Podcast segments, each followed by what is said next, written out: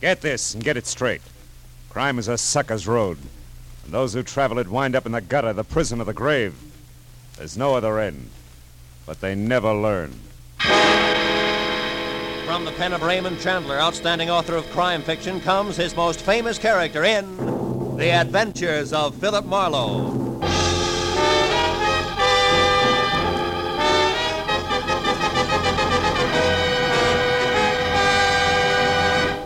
Now, with Gerald Moore, starred as Philip Marlowe, we bring you tonight's exciting story, The White Carnation.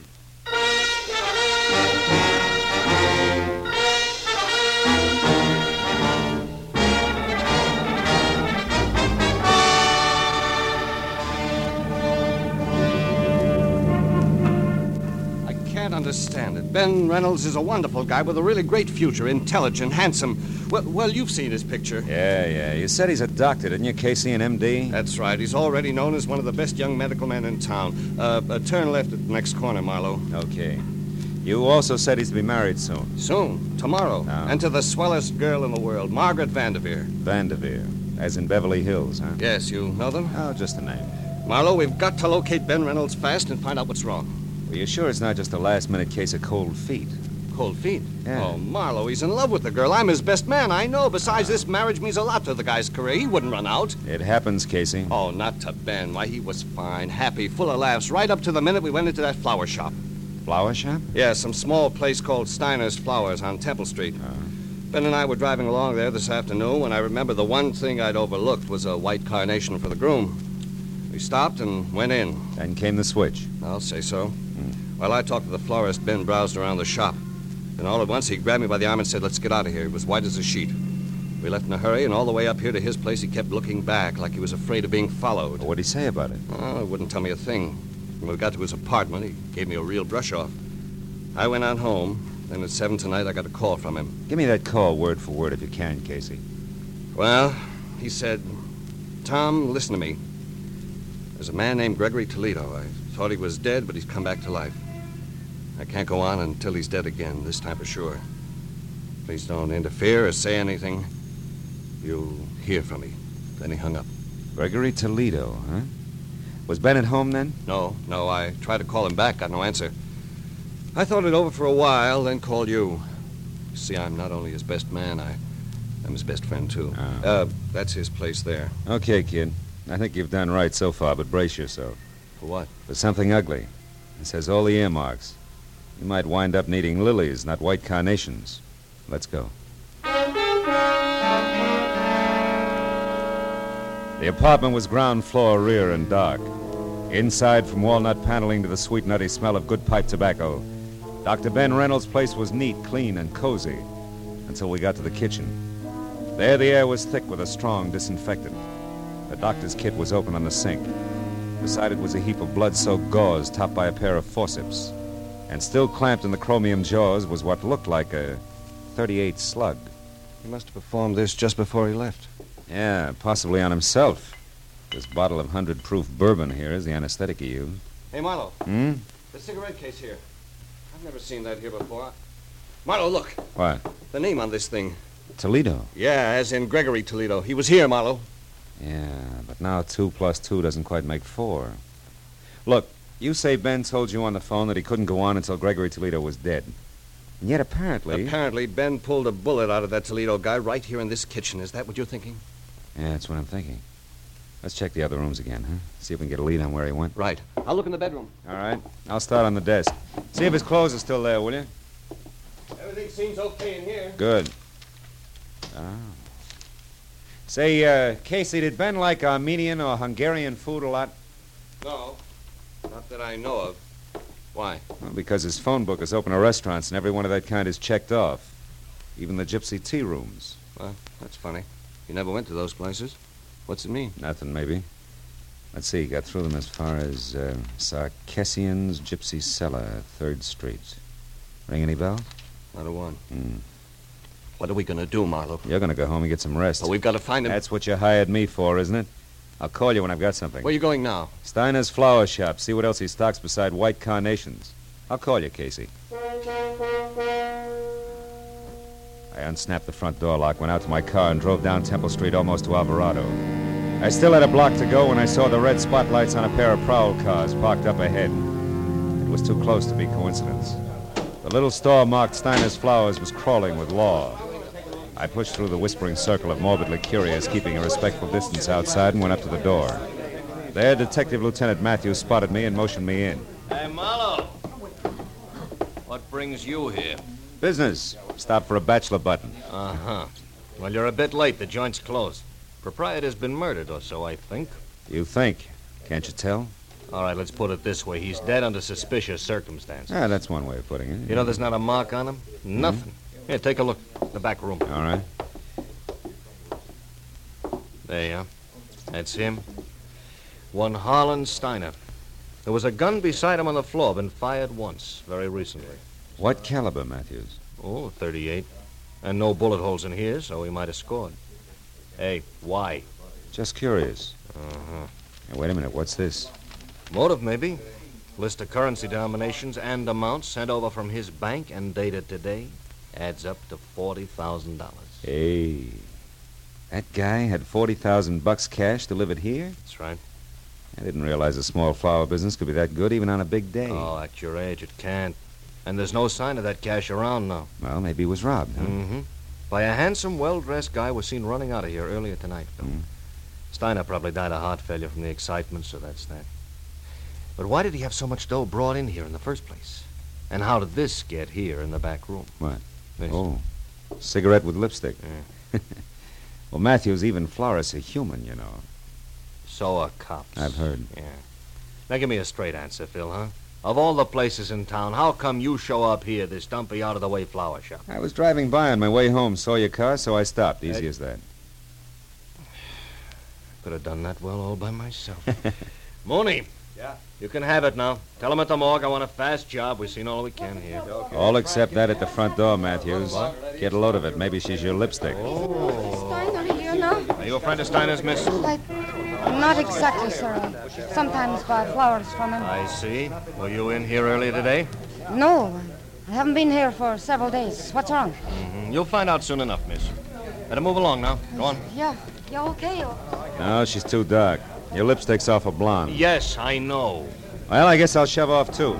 Take it easy, Lieutenant. Sure, boy. Hey, Phil. What?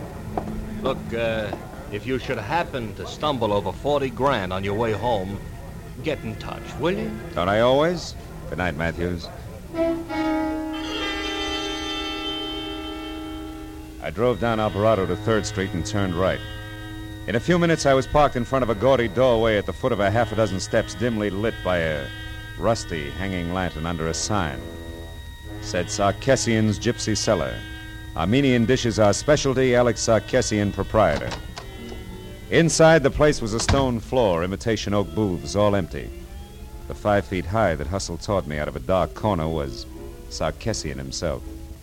The welcome smile dribbled off his face like spilled beer when I said all I wanted was some information. Why you come here for it, huh? What kind of information do you want? On some people, Mr. Sarkissian. Do you know a man named Gregory Toledo? No. Well, how about Reynolds, Ben Reynolds? No. Okay. Try... Never mind, that girl on the billboard there. Who's she?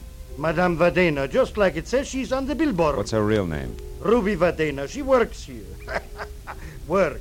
If somebody wants to call looking at tea leaves in a cup, work. But the customer expects it. The customer is always right. So Ruby Vardena works here, but not tonight. All right, where can I find her?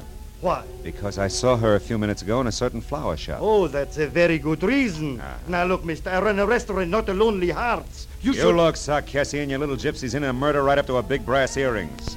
I gotta talk to her right now. A murder? I knew that fake. Oh, that no good. She ruins my business. What kind of appetite can murder give anybody, I ask you? I ask you for the last time, where does Ruby live? In Villa Garibaldi on the end of Reposa Street. Thanks. When you find her, tell Sarkissian says she's fired. She don't come in my place again, you hear? She's washed out.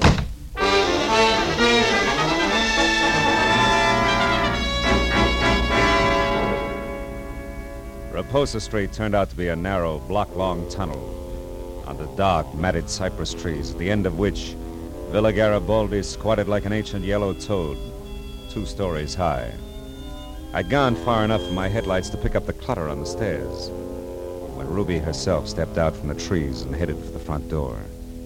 She had enough head start that she was upstairs and at the door before I caught her. Leave me alone. I haven't done anything, copper. Leave me be. I'm no cop, Ruby. Oh, no. Lisa and I saw you at the flower shop. You're not kidding anybody. Is this your door here? Maybe, but you can't get in there without a warrant, copper. So keep it out here and keep it short. What do you want? Who is Gregory Toledo? I don't know. All right, let's try an easier one. What was that florist Harlan Steiner to you? If you're not a cop, what do you care? I'm a private detective, honey, and I care plenty. You know what happened to him, don't you? I think he's dead, if that's what you mean. He was just a friend, that's all. Oh, no, you're not the type for just friends, Doc. Hey, wait a minute, sugar. Somebody's in your room. Oh, no. The money. Open the door. Hurry up, will you? I'm trying to. Well, come on. Get out of my way. Reynolds! Ben, stop! Stay back, you! For an instant, I'd seen Ben Reynolds, his face twisted in fear, a package wrapped in green oil paper clenched in one hand. Then he grabbed up the only lamp and smashed it at me. In the dark, I heard him run through the kitchen and out the back door. By the time I got outside, he was gone. I started for my car to follow him, but stopped again at the sudden sight of a gun barrel shoved out from the shadows between two trees and pointed straight at me. Don't move, fella. Not 1 inch or I'll kill you. You sound like you mean it. I do. You're not going any farther, fella. Don't try. And whoever you are, forget about the green package. You'll live longer. Yeah, I'll take your word for it. Just tell me one thing, baby. Are you and the doctor a team? That all depends. Now go on. Back the way you came. I've got an appointment with the doc, and I wouldn't want to keep him waiting. Start walking.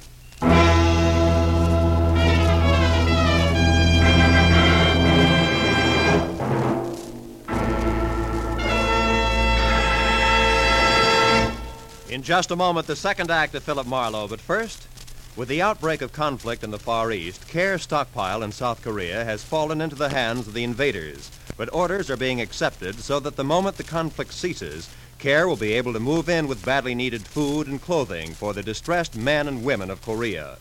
By cooperating with Care today, you can help bring hope to Korea tomorrow. Now with our star, Gerald Moore, the second act of Philip Marlowe, and tonight's story, The White Carnation.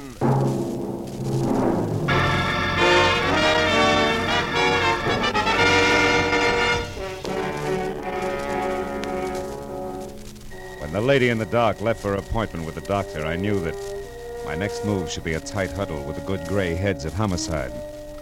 But I also knew that first there was the matter of Ruby Vardena. I could tell by the way she was coming for me.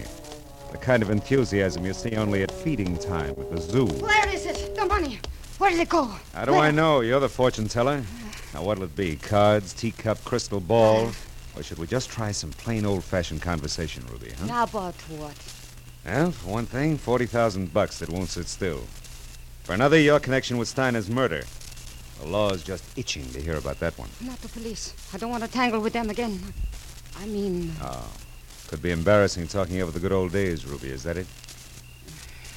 What do you want to know?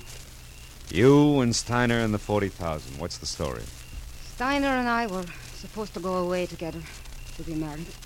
He loved me. You loved the $40,000. Go on. The money came from the sale of his flower shop. He brought it over here tonight, said he'd be back. When he didn't show up, I went to find him. That's all I know. Not enough, Ruby. That shop wouldn't bring $40,000 like you could pass for a school mom. Where'd he get the money? I haven't the slightest idea. But I do have a suggestion. Oh? If you can get your hands on the money, which is really mine now, I'll split it with you, and... And we could even take a long, long trip, huh? Mm-hmm. No dice, baby. I wouldn't sleep nights worrying about my traveler's checks. So long, clairvoyant.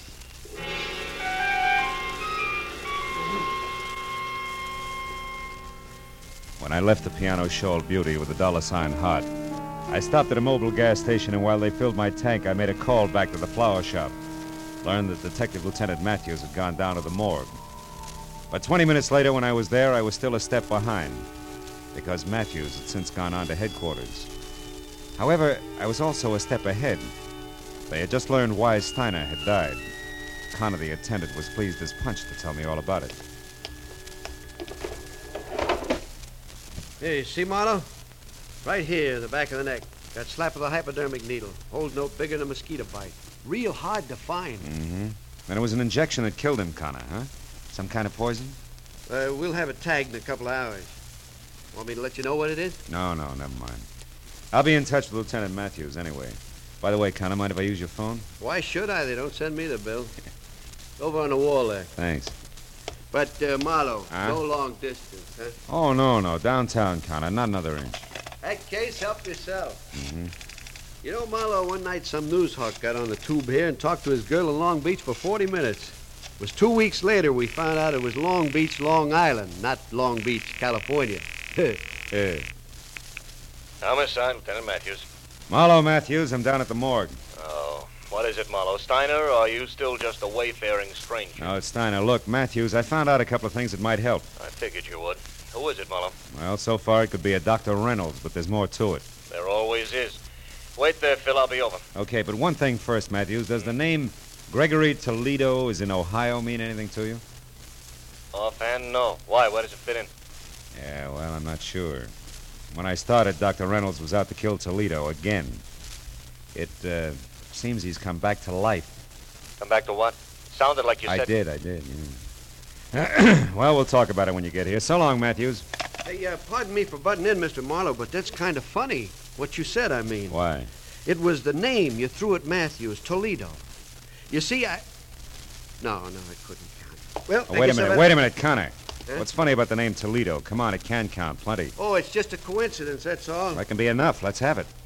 Okay, Marlowe. About 6 or 7 years ago, we had a dead one in here named Toledo. Yeah? The front part I don't recall, but it wasn't that Gregory. Anyhow, the cops shot him full of holes for resisting arrest. What's the kind of funny part? Oh, not much, Marlowe. Only you just tied somebody named Toledo to this Steiner here who was killed with a hypo. And? And the Toledo bird I'm talking about was a dope peddler. Dope peddlers, Marlowe, are sometimes real handy with hypo needles. Nothing, huh? No. Not unless it fits tighter. Hey, look, Connor, you keep files here, don't you? Yeah. You could get me an address on the Toledo you're talking about, a first name, next of kin, so on, couldn't you? Sure I could. What's more, I'd be glad to, Marlowe. Why, if this meant something, it'd be... Yeah, well, let's get to the files, huh, Connor? Yeah, sure, this way. Morgue attendant cracks keys. Gosh, I'll be... right over here. Hey... Here we are. Bias, Toledo. Yeah, Toledo. Here it is, Marlowe. Let me see that. Toledo, John Edward, August 18th, 1943. Shot to death by police officers Celestes and Hogan Badge and everything. Resisting arrest. Address, 31 Juniper Place, Ocean City, California. Next of kin. Holy smoke. Gregory Toledo, a son. Connor, you're a genius. Oh. Now, do one more thing for me, will you, please? Yeah, sure. When Lieutenant Matthews gets here, tell him I'm sorry to stand him up, but that if I'm real lucky, he won't be mad at all. Yeah, but, Marlowe, this address at Ocean City, 7 years old. I know, Connor. That's why I said real lucky. I'll see you. The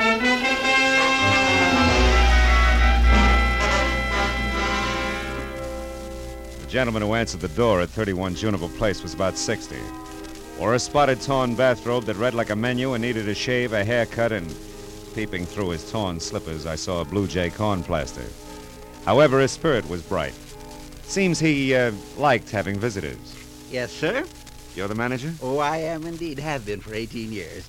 Albert A. Keyline. You looking for a room, sir? No, just some information, Mr. Keyline. My name's Marlowe. I'm a private detective, and A private detective? Well, come right in, sir. My goodness, don't often get to chat with a man in your profession. No, I welcome the opportunity. I usually keep the living room closed except on Sunday, but tonight I think we can forget that regulation. Yeah, well, look, the Morris chair there is the best one. Make yourself comfortable. Thank you. Mr. Keyline, did you know John Toledo? Toledo? I most certainly did. He stayed here for 5 years, I'm unhappy to inform you. He was killed on my front lawn there in 1943. It was good riddance to... Oh, I see why you're here, Mr. Marlowe, but frankly, I expected the police, not a private detective. Well, why should you expect the police? Because not 2 hours ago, Emma Mallory, my neighbor, saw Greta Toledo over at the amusement pier. Greta Toledo? You mean Gregory Toledo, don't you? I don't think so. I would have said Gregory if I meant Gregory. Oh, I don't doubt that for a minute. Besides, that boy'd know better than to come back to Ocean City. It's done him enough harm. I said Greta Toledo, John Toledo's daughter, Gregory's twin. Twin? Wait a minute, Mr. Keyline, this is important. Greta and Gregory Toledo are twins and the children of John Toledo? That's right, sir. All three lived here for 5 years, like I said, and are more different brother and sister you never heard of. Well, different like what? Like heaven above Careful. And that other place below, that's what. The boy was 5. The girl a terror. At 13, she was tormenting alley cats, and at 18, when she left here, she was a brazen hussy. Both went their separate ways from here a week after John was buried. You haven't seen him since? No, except one night about a month later when the boy, Gregory, came here to visit me and asked for all the pictures I had of him and his father and sister. I used to be an amateur photographer, you know. I got a medal one time at a... Pictures, Mr. Keyline, why did he want them? And I guess he was kind of soft-hearted. I gave him the whole batch except one of Greta. And I only saved it because the lighting was so good. I've got it right here. I took it a couple of weeks before they got John. Look, see how the sunlight behind her head gives a soft feeling to the whole picture? Yeah, it's practically a halo. Yes, sir. Very professional. I'll just take that now, Mr. Marlowe. I might try and improve it someday. Yeah, the best of luck. Keyline, don't move your finger. My finger? Well, why not? Mr. Marlowe, are you sure you feel all right? Frankly, no. But I hope to get better as I go along. Listen, Keyline, that neighbor of yours, that Emma, who said she saw Greta Toledo at the amusement pier, was it the big one off the foot of Surf Street? Oh, it sure was. Emma saw her go behind one of the concessions and take a flight of stairs down to the beach. Which flight of stairs? There's a half a dozen of them, Keyline. Think, will you? I don't have to. I know, because Emma said it was the flight by the cotton candy concession. You know, that fuzzy stuff. And he's near the merry-go-round. I'm sure of that because Emma mentioned the merry-go-round. She never leaves out any details, you know. Emma's a thorough...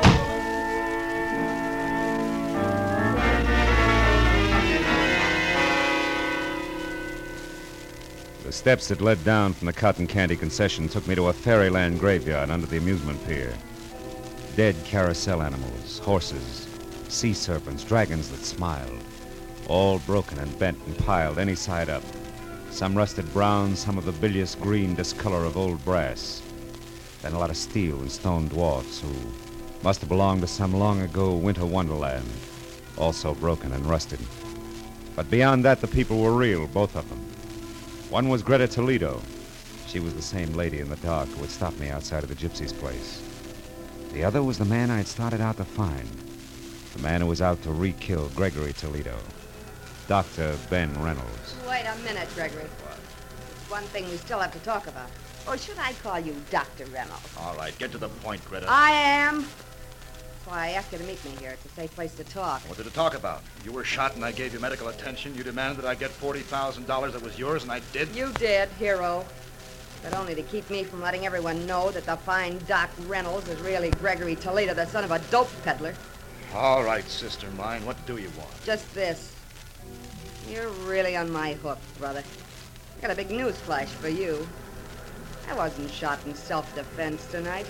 It was while I was committing a murder in a flower shop, some filth named Harlan Steiner. What? Yeah, a murder with a hypodermic needle.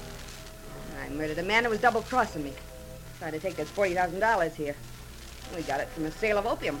He was trying to take this money and run with it in a gypsy lady love. Listen, how tight do you think you can squeeze me? There's an end to everything, even blackmail. Don't you see that? I'd be much worse off as a murder accomplice than exposed as a doctor with a very unsavory family background. Also, Greta, I've got a few moral compunctions. A doctor's supposed to save lives, not destroy them.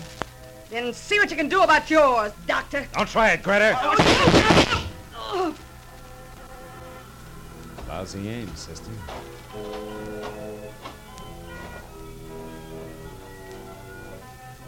She's dead. Yeah. And so is Gregory Toledo, finally. We better get to the police, Dr. Reynolds.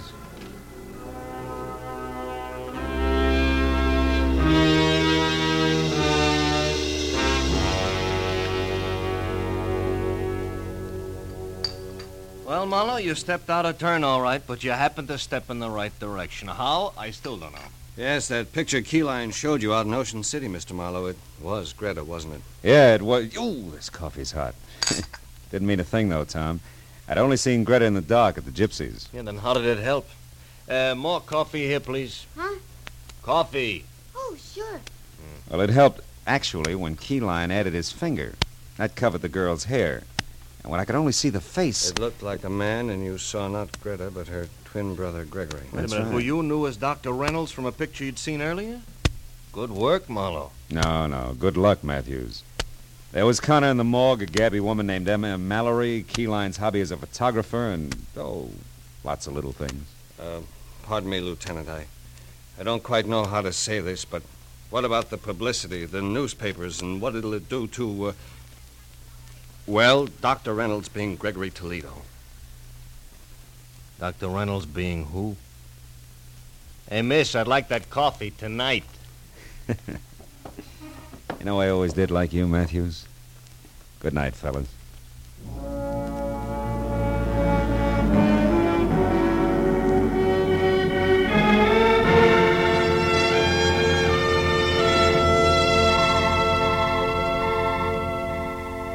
I got outside, it was pushing 4 o'clock in the morning. And I was tired of a long night that had been crowded with a lot of death and a lot of people. But I was also looking forward to a lot of life. Good life. For Dr. Ben Reynolds and his bride. So, thinking about them, I drove slowly through the quiet city streets until the black melting into gray in the corners of the sky said... It was almost tomorrow. And then I went home, found a telegram. It was from the groom. Tom Casey and the bride-to-be joined me in saying that there's no doubt as to who the best man really is. Please do us the honor tomorrow at 5 o'clock sharp. Oh, that's nice. Now all I need is one white carnation and, I wonder where that gypsy girl is.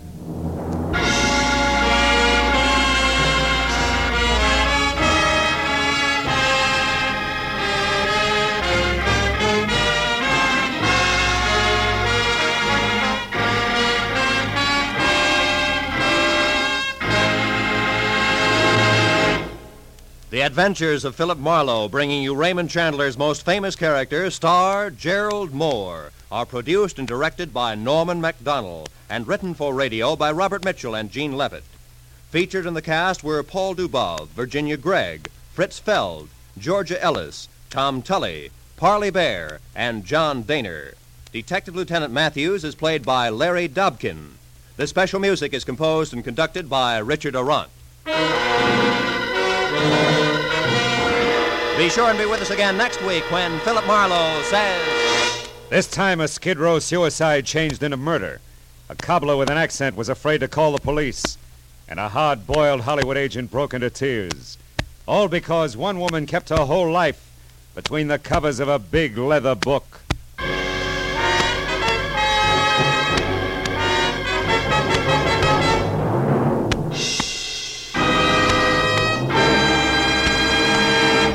There's a very charming, very amusing young couple to be found at CBS, The Star's Address, every Saturday evening. They're Liz and George Cooper, and Liz is played by the glamorous Hollywood comedian Lucille Ball. It's wonderfully hilarious. It's comedy at its best. My Favorite Husband, starring Lucille Ball, every Saturday night on most of these same CBS stations.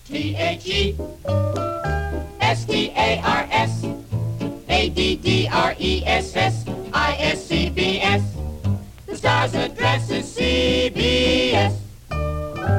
This is Roy Rowan speaking. This